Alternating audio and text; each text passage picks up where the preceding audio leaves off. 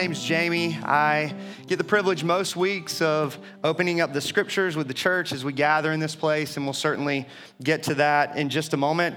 Uh, if this is your first Sunday, we're currently working through the book of Acts. We um, oftentimes work through books of the Bible together. We certainly have our moments where we have topical series where we'll dive into things that uh, we're not able to get to because we're working through books of the Bible. But it just so happens uh, in this moment, by God's providence, that we are in the book of Acts together as a church. It's one of the great thrill rides of Scripture. If you've never read the book of Acts, it's fantastic. It's a story, as you've heard me say from the beginning of this series, of a bunch of ordinary people empowered by the extraordinary Spirit of God, turning the world upside down for the glory of Jesus Christ. That's your thesis statement for the book of Acts. A band of Christ followers acting as Jesus' witnesses, spreading the gospel by land and sea to the farthest reaches of the known world, fulfilling the, the very promise of Jesus Christ himself to build his church with the gates of hell powerless to, to stop it, to stand against it. If you've been around from the very beginning, this dawned on me even this week as I was preparing for this morning's message. If you've been around from the very beginning, by the time you leave this place this morning, uh, we will have worked our way through half of this book of the Bible you will have covered half of this book of the Bible just by being a part of this church. How cool is that? Um, if you have a Bible, you can open up to Acts chapter 14. That's where we'll be this morning. Uh, if you don't have a Bible, there should be one underneath one of the seats in the row in front of you. Feel free to grab one of those Bibles, use it uh, as we dive in this morning. Take it with you if you don't own a Bible or the translation that you have is difficult to track with.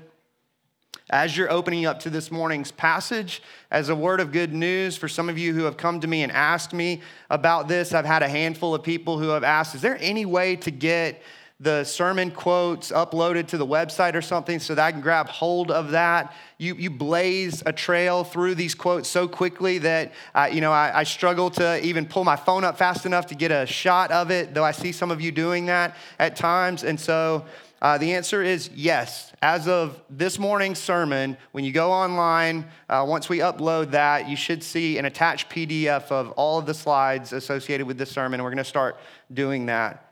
And that's a good thing because I'm, there, there are a couple of moments this morning that I am going to blaze through some slides, and you're going to be like, oh, blimey. And then I'm going to say, but I told you it's going to be on the website, and you're going to be cool with it. let, me, let me pray for us, and we'll, we'll jump in and we'll get to work. God, thank you for your word, your revelation of yourself, without which we would be left to nothing more than our own speculation as to what God is like. You have revealed yourself to us truly. Though we cannot know you exhaustively, we can know you as you have revealed yourself to us in Scripture. And so I pray this morning, by the power of your Holy Spirit, the same Holy Spirit that was at work in the early church as we see in the book of Acts, Holy Spirit, would you move? Would you would you stir in our midst? Would you give us eyes? Help us to see that which you want us to see. Help our hearts to, to have a feeling sense of that which you want us to have a feeling sense with regard to. Mobilize us as we leave this place for your glory, for our own joy and good. Spirit of God, without you moving in power in these moments to come, this is a, a futile effort as we open the scriptures together. We're desperate for you, Holy Spirit. So would you move mightily in these moments that we have together this morning? In the name of Jesus, I pray. Amen.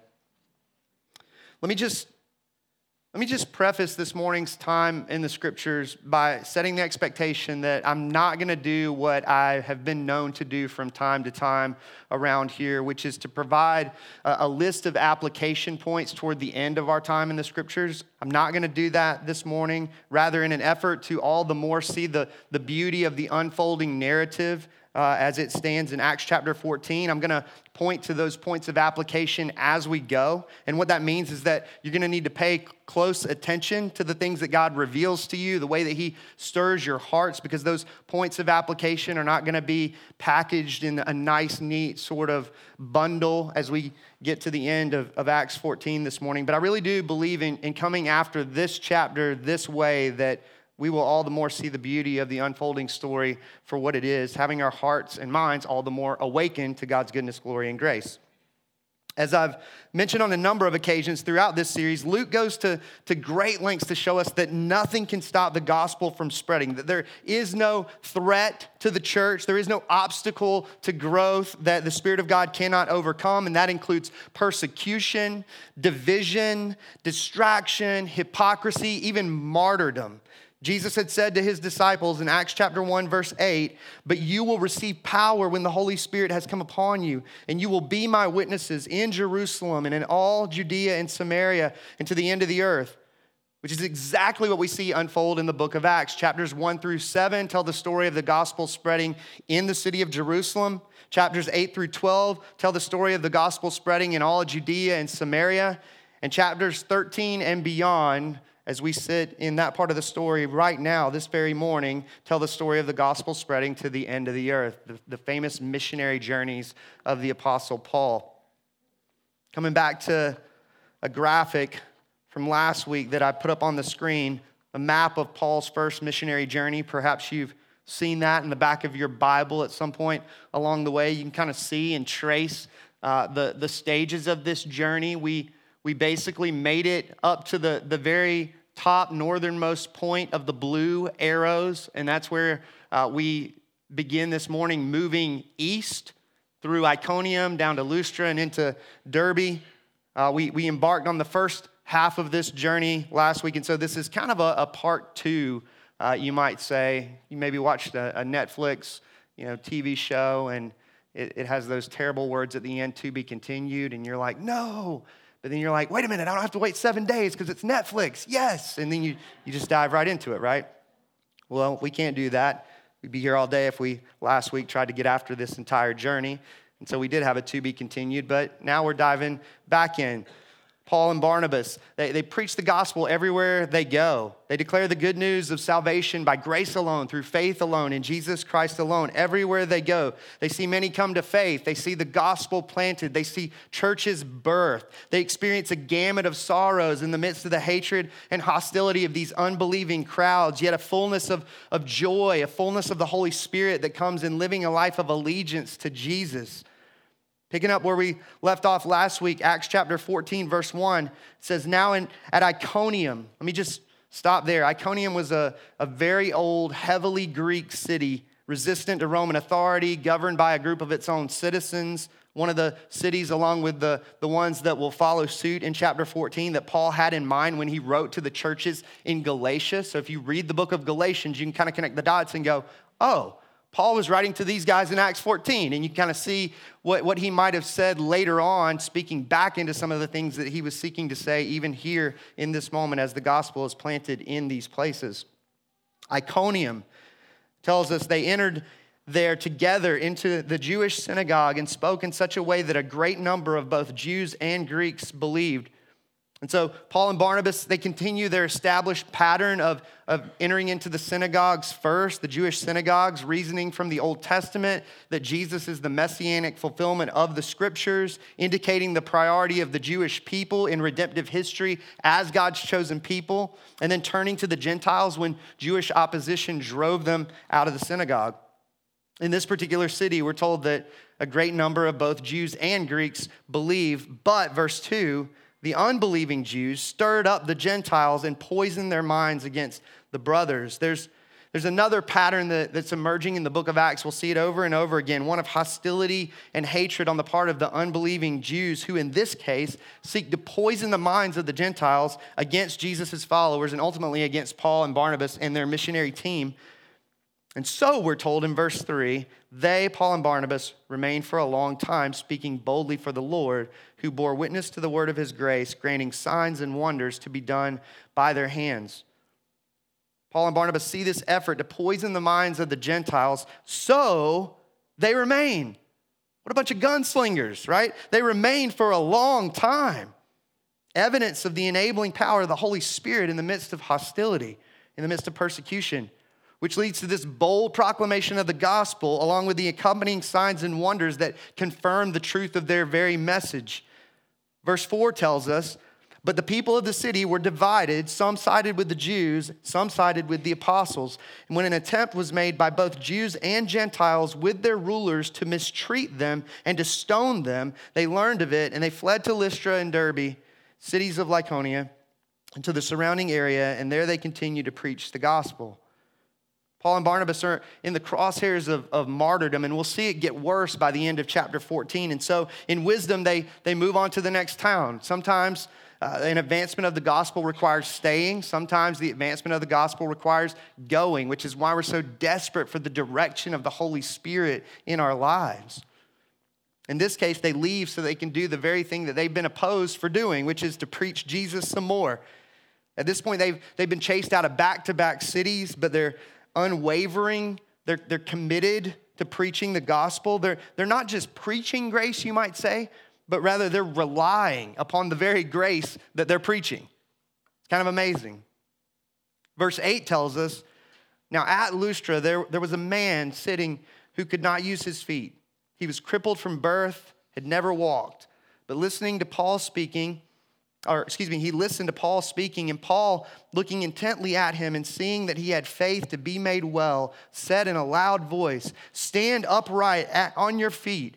And he sprang up and he began walking.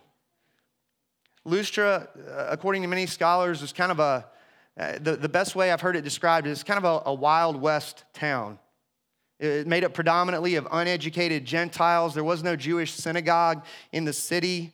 People, by and large, worship the Greek gods, as we'll see in just a moment.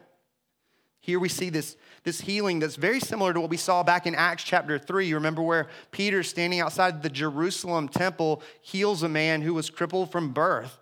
It's almost as if God's saying, I can display my power and grace in an epicenter of religiosity, and I can do it in an epicenter of paganism just as well.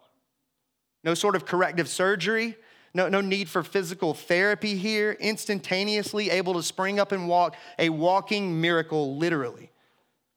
We talked about this back in Acts chapter 3. The prophet Isaiah, in describing what the coming Messiah would accomplish, says, Isaiah 35, verses 5 and 6, Then, when Jesus comes, the eyes of the blind shall be open, and the ears of the deaf unstopped. Then shall the lame man leap like a deer, and the tongue of the mute sing for joy. Right? This healing has Jesus written all over it. This man should be shouting undignified hallelujahs to the one true God, along with everyone looking in on the scene here. But that's not what we're told happens. Look at verse 11. It says, And when the crowd saw what Paul had done, they lifted up their voices, saying in Lycaonian, The gods have come down to us in the likeness of men. Barnabas they called Zeus, and Paul Hermes, because he was the chief speaker. And the priest of Zeus, whose temple was at the entrance to the city, brought oxen and garlands to the gates and wanted to offer sacrifice with the crowds.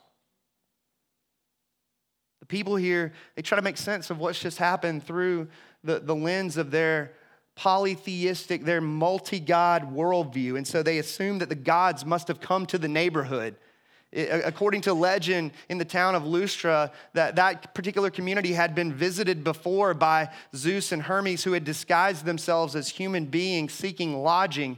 And, and practically the entire city rejected them, with the exception of a poor elderly couple who decided to take them in. And, and, as the legend goes, as an expression of gratitude, their tiny little cottage was transformed into a temple, and they were made priest and priestess of that temple. And they were even allowed years later to die on the same day so that they wouldn't have to bury one another in the kindness of the gods. Meanwhile, the, those who, who had rejected the gods, their homes were destroyed. You can just with, with that kind of legend as part of your, your community story, you can just see them going, We're not going to get this wrong again.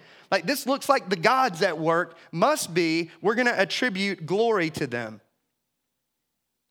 What a crazy, crazy experience this must have been like for Paul and Barnabas. Right? Demonized in the last two cities, deified in the city of Lystra. Going back to chapter 12, Herod the, the fame junkie that he was, man, he would have loved this town, wouldn't he? But Paul and Barnabas are, are having none of it. They're having none of it. We're told in verse 14 when the apostles Paul, uh, Barnabas and Paul heard of it, they tore their garments and rushed out into the crowd, crying out, Men, why are you doing these things? We also are men of like nature with you. They, they tear their garments in distress, in protest, similar to what, what we see Peter do back in chapter 10 when Cornelius falls at his feet in worship. Like, what, what are you doing? We're, we're human beings, just like you 10 fingers, 10 toes, nothing to worship here. And then they leverage that, they proceed to point them to the one who truly is worthy of worship, the living God. Look at midway through verse 15. Paul and Barnabas say, And we bring you good news. Where we get our word gospel. That you should turn from these vain things to a living God who made the heaven and the earth and the sea and all that is in them. In past generations, he allowed all the nations to walk in their own ways, yet he did not leave himself without witness. For he did good by giving you rains from heaven and fruitful seasons, satisfying your hearts with food and gladness. See the brilliance of of Paul and his missionary team here. With their Jewish audiences, they were accustomed to, to walking through Old Testament history and showing how all of the, the people, the events, the offices, the institutions all pointed to Jesus ultimately as the promised Messiah. But, but this pagan crowd has no foundational understanding of the Old Testament, many of them altogether illiterate. And so Paul and Barnabas take a step back and they begin their presentation of the gospel with the doctrine of creation. My guess would be that that is probably the same starting place that, that many of you parents in the, rooms, uh, in the room have embraced with your own children. Need I bring us back to that old battle tested illustration from the Hebrews series? Look, Daddy, it's the moon. It's the moon. Psalm 19:1 says, "The heavens declare the glory of God, and the sky above proclaims his handiwork." Isaiah 6:3 when Isaiah saw the throne of heaven, saw the angels crying out, Holy, holy, holy is the Lord of hosts. The whole earth is full of his glory.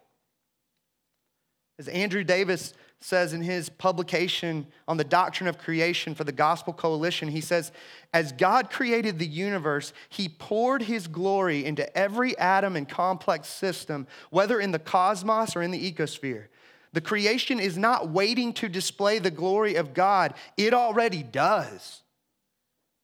Creation is, is declaring the glory of God in a universal language, revealing his existence and nature plainly to all. That's what Paul talks about when, when he says in Romans 1, verse 20, for his, God's invisible attributes, namely his eternal power and divine nature, have been clearly perceived ever since the creation of the world in the things that he has made. The fingerprint of God is everywhere. We can't escape it. Coming back to Andrew Davis, let me just share a few more snippets from that publication on creation. He says this regarding the sun. He says, The sun is an astonishing creation, a raging inferno of power that in some ways displays God's transcendent to an arrogant human race. There is nothing humanity can do to the sun, good or bad, we cannot make it brighter or dimmer, larger or smaller, nearer or farther, hotter or cooler. If we decided as a human race that we wanted to destroy the sun, he says, there would be nothing we could do to it. If we amassed all our thermonuclear weapons and sent them as intergalactic rockets to explode on the surface of the sun, they would never make it, but would be incinerated millions of miles away from their destination. NASA, he says, is presently planning a solar probe mission that will be able to get only within 3.5 million miles of the surface. The sun burns on day after day without any visible diminution of its power, so bright we cannot look at it steadily without being blinded. No one in human history has ever won a staring contest with the sun. He goes on to say, the sun glorifies God by its astonishing power and brightness, and yet, listen to this, and yet the sun was designed with human beings in mind, shining in the sky, and here he quotes Genesis 1:17, to give light on the earth.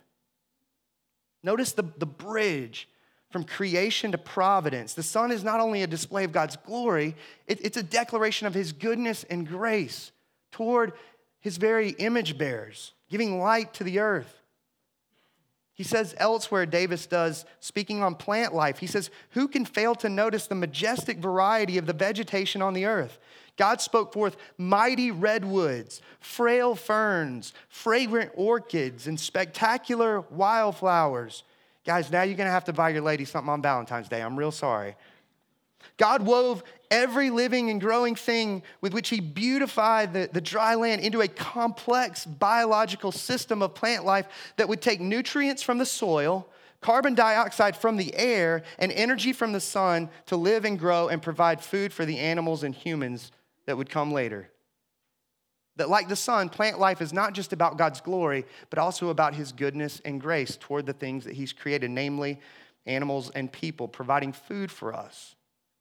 Davis is, he's clearly taking his cues from Paul and Barnabas. It's exactly what, what we see them doing here in Acts chapter 14. You should turn from these vain things to a living God who made the heaven and the earth and the sea and all that is in them. There's creation, the glory of God. But he follows that with, He did good by giving you rains from heaven and fruitful seasons, satisfying your hearts with food and gladness. That God didn't just create all this as a declaration of his glory, but also his goodness, also his grace. Paul and Barnabas pro- proclaimed the one true creator God to this crowd of polytheistic worshipers, a God who has revealed himself in the common graces of rain from heaven, fruitful seasons, the satisfying of, of their very hearts, food with, with gladness, none of which they deserve, by the way right? As they attributed it all to a pantheon of so called gods who are no gods. God owes nothing to sinners but death, and yet he bestows innumerable blessings upon Christian and non Christian alike. It's, it's amazing. What grace. Let me say it this way what grace that God would allow to use the language of Ephesians 2, that God would allow children of wrath to feel the warmth of the sun. That God would allow children of wrath to know the blessing of a rainstorm. That God would allow children of wrath to experience their taste buds awakened and satisfied by good food and drink. That God would allow children of wrath to know something of the wonder of laughter. Some would take a passage like this and and would use it to argue that coming to an awareness of these things, of, of God and His common graces through creation, is sufficient for, for salvation. That it doesn't matter if you, if you ever actually get to Jesus. Peter, we've seen declare otherwise to the religious leaders, going back to Acts chapter 4, where we're told that um, th- this Jesus is the stone that was rejected by you, Peter says, the builders, which has become the cornerstone. And there is salvation in no one else. For there is no other name, Peter says, under heaven given among men by which we must be saved. Peter's only taking his cues from Jesus. It was out of Jesus' own mouth as he declared to Thomas, John chapter 14, verse 6 I am the way and the truth and the life. No one comes to the Father except through me. Jesus himself declared that there's only one path to the top of the mountain, and it's a path that he paved with his very own blood. John Stott, in his commentary on Acts 14, says, Wherever we begin, we shall end with Jesus Christ, who is himself the good news and who alone can fulfill all human aspirations. Like we know if you read ahead to verses 21 and 22, we know the disciples were made in this city, but we're not told how Paul and Barnabas transitioned from the, the God of creation and common grace to the gospel. It's really, it's really fascinating. Right? In this particular episode, we're not given all the details. We're left to speculate as to how these men transitioned to the good news of Jesus Christ, which I think presents us with a question. How would you make sense of the gospel for this crowd in light of what you've seen Paul say thus far? Really good exercise in evaluating our own understanding of, of the gospel of Jesus Christ. Really good exercise in, in seeing whether we have the ability to point people to Jesus. Are we equipped? Have we been equipped for mobilization? Kind of dream here as, as you look at Acts chapter 14. What did they say? Maybe Paul and Barnabas brought up the legend of Zeus and Hermes disguising themselves as men and leveraged that to point them to the true King of heaven who clothed himself in flesh and became a man so that he might die on behalf of undeserving sinners. Maybe they drew everyone's attention to the priest of Zeus standing off to the side with the sacrifices of oxen and garland and said, Let me tell you about a better priest who sits at the right hand of the Father in heaven and intercedes for and pleads on behalf of his people, who entered into the true temple of heaven. Let me point you to a better sacrifice in Jesus Christ, whose blood is greater than the blood of those oxen that you're looking to sacrifice on our behalf. He's the Lamb of God without blemish who takes away the sin of the world. Maybe they pointed to the temple of Zeus off in, in the distance and said, Let me tell you about what happened to our temple in Jerusalem on the day Jesus died, when the curtain was torn, because it was a visible declaration in Jesus' death that he's the way back into the presence of God. The list is endless the ways that they could have creatively connected the dots to the gospel of Jesus Christ. Do we know the gospel story? Are we prepared wherever we begin in conversations with people to end with Jesus Christ? He's the good news, He's the hope of salvation. Question came to my mind this week. What do you think Paul and Barnabas would say if they made their way through our region? They made their, their way through the South Metro Atlanta area, through Peachtree City, the surrounding areas. What do you think they'd say? We, we know they'd ultimately point us to Jesus, but how would they get us to Jesus? How, would they, how might they adapt their presentation of the unchanging message of the gospel in our context? Per, perhaps they'd address the functional moralists in the crowd.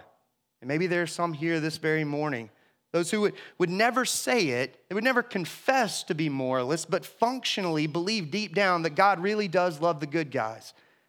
Those clawing after God's approval through the, the checking of religious boxes, through the busyness of religious activity.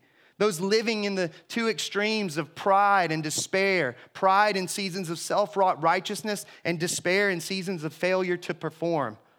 Like you can just hear Paul saying, Man, I know what it's like to exhaust yourself in the pursuit of God's approval. I know what it's like to look down your nose at others in pride and at the same time feel this deep insecurity and despair of feeling like you're never good enough. I know what that's like. And, and, and I can tell you that you don't have to live that way. It's one thing to have heard of Jesus, as many have in your context. This is me talking as the Apostle Paul. Perhaps even profess to believe in him. It's an altogether different thing to truly give up on yourself, going back to last week. To acknowledge that it's not about what you do or don't do, but it's about what Jesus has done. To acknowledge that he lived the perfect righteous life that you and I can never live. To embrace the truth that you're so sinful that Jesus had to die for you which is a death blow to your pride, and yet you're so loved that he was glad to die for you, which is a death blow to your despair. You can just hear Paul saying, if you're one of the many who profess Christianity, as many do in your context, yet have never truly been brought out of the darkness of functional moralism, turn from that darkness this day and step into the freeing light of Jesus Christ. Maybe they'd address the functional deists in the crowd, deists being those who believe that God created the world wound up the clock of human history and then checked out on his creation, leaving it up to us to figure it all out. Functional deists being those who are happy with the idea that there is a God because it means that there's some sort of meaning in the world at least, and it means that something good is to come in the afterlife as opposed to nothing, but who want nothing to do with God in this life, preferring to live for themselves in the present, acting as their own sovereign king. That you can just hear Paul saying, you can't have it both ways. You can't have the kingdom of God and the kingdom of self. It doesn't work that way. That which you're working so hard to build, which has nothing to do with the glory of God, it will crumble someday. And you'll find that you forfeited your soul for the gain of the world.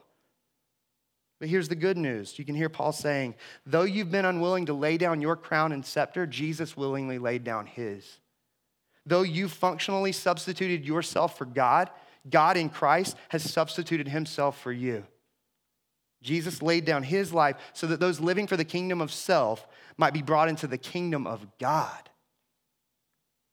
You can just hear Paul saying if, if you're one of the many who profess Christianity, yet you've never truly been brought out of the darkness of functional deism, turn from that darkness, bend your knee this very day in glad submission to the one true King, Jesus. Maybe they'd address the functional atheists in the crowd, those who say they believe in God but live as though there isn't a God. Those whose outlook in life is eat, drink, and be merry, for tomorrow we die.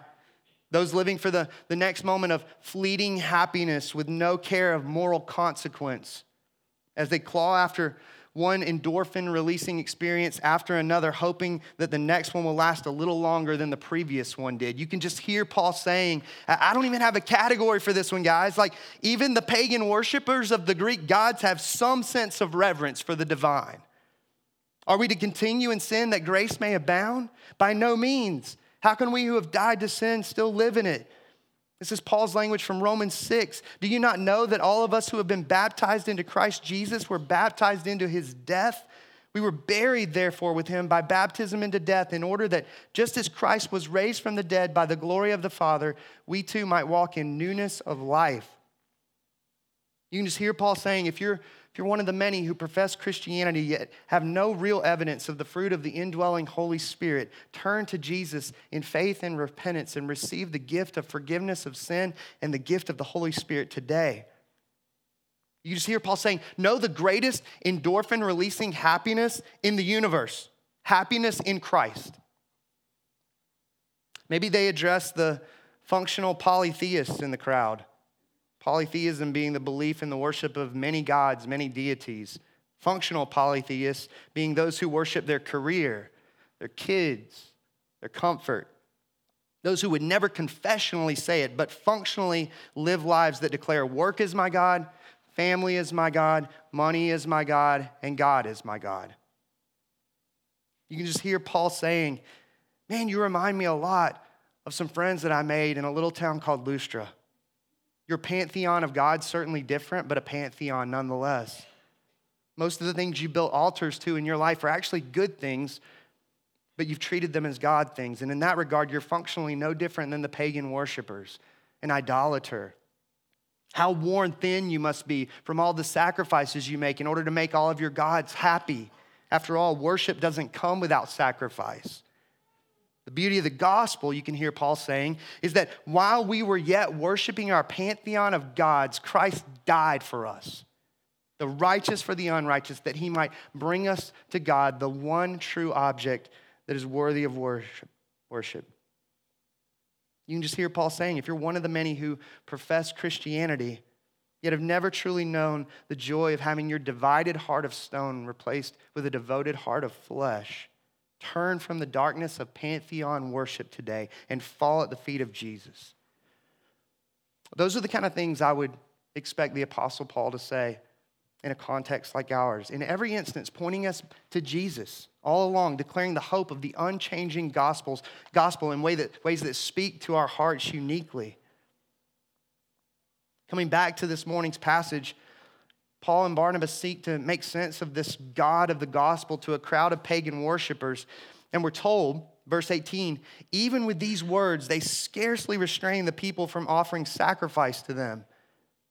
Right? The, this crowd can't seem to get past their preconceived notions of the divine, which is not altogether different from uh, the, the experience of many in our own day, right? Even among professing Christians having determined for themselves what God is like, not on the basis of who he has actually revealed himself to be.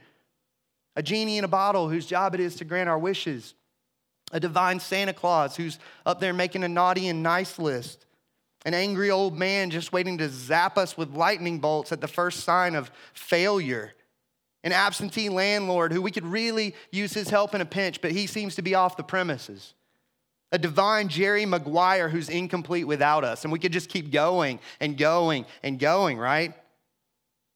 We all have this propensity to remake God in our own image, to treat our preconceived notions as the supreme authority on who He is, on what He's like. This is a, this is a Romans 1 moment for the people of Lystra, exchanging the truth about the living God of creation for, for a lie worshiping and serving the creatures, Paul and Barnabas, rather than the Creator who's blessed forever. Verse 19 tells us, But Jews came from Antioch and Iconium, and having persuaded the crowds, they stoned Paul and dragged him out of the city, supposing that he was dead. But when the disciples gathered about him, he rose up and entered the city. And on the next day, he went on with Barnabas to Derbe. Right? Talk about commitment, right? We've seen it before in the religious leaders. The Apostle Paul himself leaving Jerusalem to go to Damascus to drag Christians by the hair and bring them back to the city of Jerusalem to imprison them, perhaps even kill them. Here you see a crowd of unbelieving Jews traveling from Antioch and Iconium, many of them the better part of 100 miles in order to try to stop the Christian movement. They managed to stone Paul, which he tells us about elsewhere in Scripture, 2 Corinthians 11 25. Three times I was beaten with rods, Paul says. Once I was stoned. I would imagine he's talking about Lystra there. It's fascinating to think that, that these crowd, crowds so quickly shift from worshiping Paul to seeking his death. Sound familiar?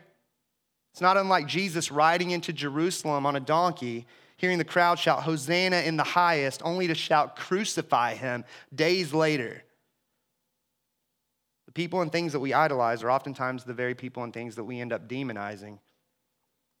They managed to, to bloody and bruise Paul so badly that everyone thinks he's dead, but God's not done with him yet. He says in 2 Timothy 3, verses 10 and 11, as he writes Timothy, he says, You, however, have followed my teaching, my conduct, my aim in life, my faith, my patience, my love, my steadfastness, my persecutions and sufferings that happened to me, here it is, at Antioch, at Iconium, and at Lystra, which persecutions I endured. Yet from them all the Lord rescued me. Paul's quick to give God the glory. It's only by the grace of God that Paul can say elsewhere, 2 Corinthians 4, verses 8 and 9, we are afflicted in every way, but we're not crushed. We're perplexed, but we're not driven to despair. We're persecuted, but we're not forsaken. We're struck down, but we're not destroyed. By God's grace, Paul lives to see another day. So that we're told in verse 21 when they had preached the gospel to that city, that is the city of Derbe, and had made many disciples they returned to Lystra and to Iconium and to Antioch, strengthening the souls of the disciples, encouraging them to continue in the faith, and saying that through many tribulations we must enter the kingdom of God. And when they had appointed elders for them in every church, with prayer and fasting, they committed them to the Lord in whom they had believed. Let me just stop here for a second. Let me come back to this map. And let me point out something here. If you look up there and you see the city of Derbe, if you can make out the, the letters, where the blue arrow ends, I want you to look just southeast of that to the beginning of that journey. How easy that would have been to just keep going east, right? You see, Tarsus, that's Paul's hometown. I can go get a home cooked meal. I can cruise my way through the panhandle and enjoy the beach for a few days and make my way back to Antioch. That would have been the easy route. But that's not what we see the Apostle Paul and his team doing because they don't just believe in planting churches, but also strengthening, encouraging, and stabilizing churches. I love what Timothy Dwight once said, former minister, president of Yale. In talking about the church, he says, For her, the church, my tears shall fall. For her, my prayers ascend. To her, my cares and toils be given, till toils and cares shall end. That sounds very different than this compartmentalized thing of participating in some religious activities for a few hours every week, does it not? Paul and Barnabas take the more treacherous path so that they might encourage these brothers and sisters to persevere in the faith, so that they might appoint spirit filled men of wisdom and humility to shepherd the flock, so that they might ensure that these new believers understand that suffering is part of the Christian life. Think about this for a second. All right, can you imagine sitting at the feet of the bludgeoned apostle Paul and hearing him say, It's through many tribulations that we must enter the kingdom of God? Like, you talk about putting steel in the spine of the souls of God's people, that'll do it. If someone told you that becoming a Christian would make all of your problems go away, whoever told you that was a big fat liar. That's just not true. Christianity is not a follow Jesus and all your problems will disappear worldview. Until we die or Jesus returns, whichever comes first, every one of us in this room will experience sorrow. Paul said it himself, Romans 8, 16 and 17. The Spirit Himself bears witness with our spirit that we are children of God, and if children, then heirs, heirs of God and fellow co heirs with Christ, provided we suffer with him in order that we may also be glorified with him. Cross centered life is not a life absent of suffering. Here's some really good news. We were talking about this even this week as a staff. As a Christian, you can be sure that God is working all things, even your suffering, even your affliction, for good. I'll give you some examples. He's giving you a ministry through your suffering, an opportunity to come alongside others facing similar struggles with sympathy, with comfort, with encouragement that you wouldn't have looking from the outside in on those situations. He's giving you a greater eternal perspective as you find yourself increasingly more so longing for Jesus to return to do away with suffering once and for all. He's freeing you from the empty pursuit of self glory as He uses your suffering to humble you and remind you of your deep de- dependence and desperation for Him. And ultimately, He's putting the gospel on display through your suffering, His power made perfect in your weakness. The light of Christ declared sufficient by you in your darkest nights of the soul. Christian, hear me. I've said this before. God will not waste a single drop of your suffering. He won't. He will use it for His greatest glory, and He will use it for your greatest joy and good. Acts chapter 14 closes, verse 24. Then they passed through Pisidia and came to Pamphylia, and when they had spoken the word in Perga, they went down to Attalia, and from there they sailed to Antioch, where they had been commended to the grace of God for the work that they had fulfilled. And when they arrived and gathered the church together, they declared all that God had done with them and how he had opened a door of faith to the Gentiles. And they remained no little time with the disciples. Here we come to the end of Paul and Barnabas, Barnabas's first missionary journey the famous first missionary journey of the Apostle Paul. Can you imagine what that ministry spotlighting moment must have been like for the gathered church in Antioch? As these men shared the highlights of their incredible journey with their sending church. Hey, let me tell you about this guy, Sergius Paulus, the most noble official on the island of Cyprus who became a Christian along with his entire family. Let me tell you about this guy named Elymas and, and the power of the Holy Spirit to overcome demonic oppression. Let, let me tell you about the gospel being planted and churches being birthed throughout the entire province of Galatia. Let, let me tell you about the sicknesses. Let me tell you about the danger from rivers and robbers and the sleepless nights and my near death experience. And let me tell you that in all of it, Jesus Christ is worth it. In one of the most simple yet profound statements that I read this week, John Stott in his commentary, he said this about these last few verses of chapter 14 the grace had come from him, from God, the glory must go to him. Going back to last week, in what ways have you experienced the riches of God's grace? Tell as many people as will listen, whoever will give you a hearing, so that in response to the grace having come from him, the glory might go to him.